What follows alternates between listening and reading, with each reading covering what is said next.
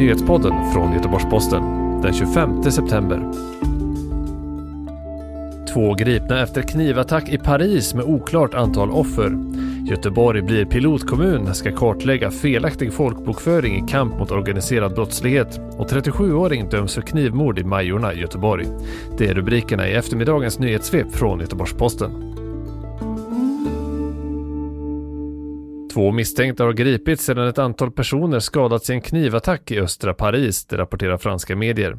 Minst två offer ska vara svårt skadade. Premiärministern Jean Castex bekräftar uppgifterna om dådet och säger att fyra personer har skadats, det skriver nyhetsbyrån Reuters. Men siffrorna är osäkra. Andra uppgifter från bland annat poliskällor gör gällande att två personer ska ha skadats. Knivattacken ska ha ägt rum nära satirtidningen Charlie Hebdos gamla lokaler i 11 arrondissementet, där 12 personer miste livet i en terrorattack 2015. Rättegången för det dådet pågår just nu i Paris.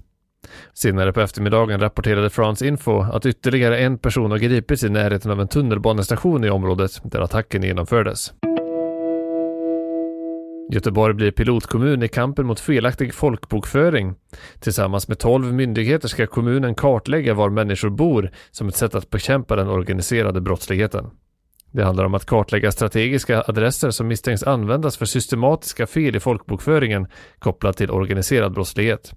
Sedan den 1 juli 2018 är det olagligt att vara felaktigt folkbokförd.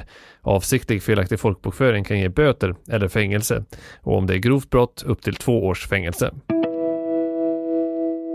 Tidigt i morse sköts en polisman i Croydon i södra London till döds. Skjutningen skedde inne på polisstationen där en 23-årig man hade fått med sig ett vapen in, något som polisen misslyckats med att hitta under visiteringen. Det rapporterar flera brittiska medier.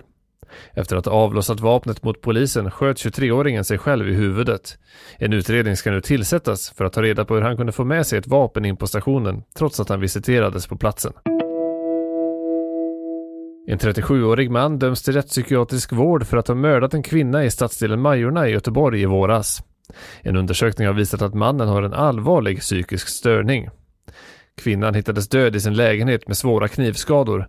Enligt åklagaren hade hon utsatts för ett kraftigt övervåld med ett 50-tal knivhugg. Mannen som nu döms av Göteborgs tingsrätt greps dagen efter att kvinnan hittades. De två ska ha varit bekanta enligt åklagaren. Han döms även för två attacker mot andra personer vid samma tid som mordet. Den ena händelsen betecknas som mordförsök, den andra som grov misshandel. Han döms till rättspsykiatrisk vård med särskild utskrivningsprövning, vilket innebär att han bara kan släppas ut om både den behandlande läkaren och åklagaren ger sitt godkännande.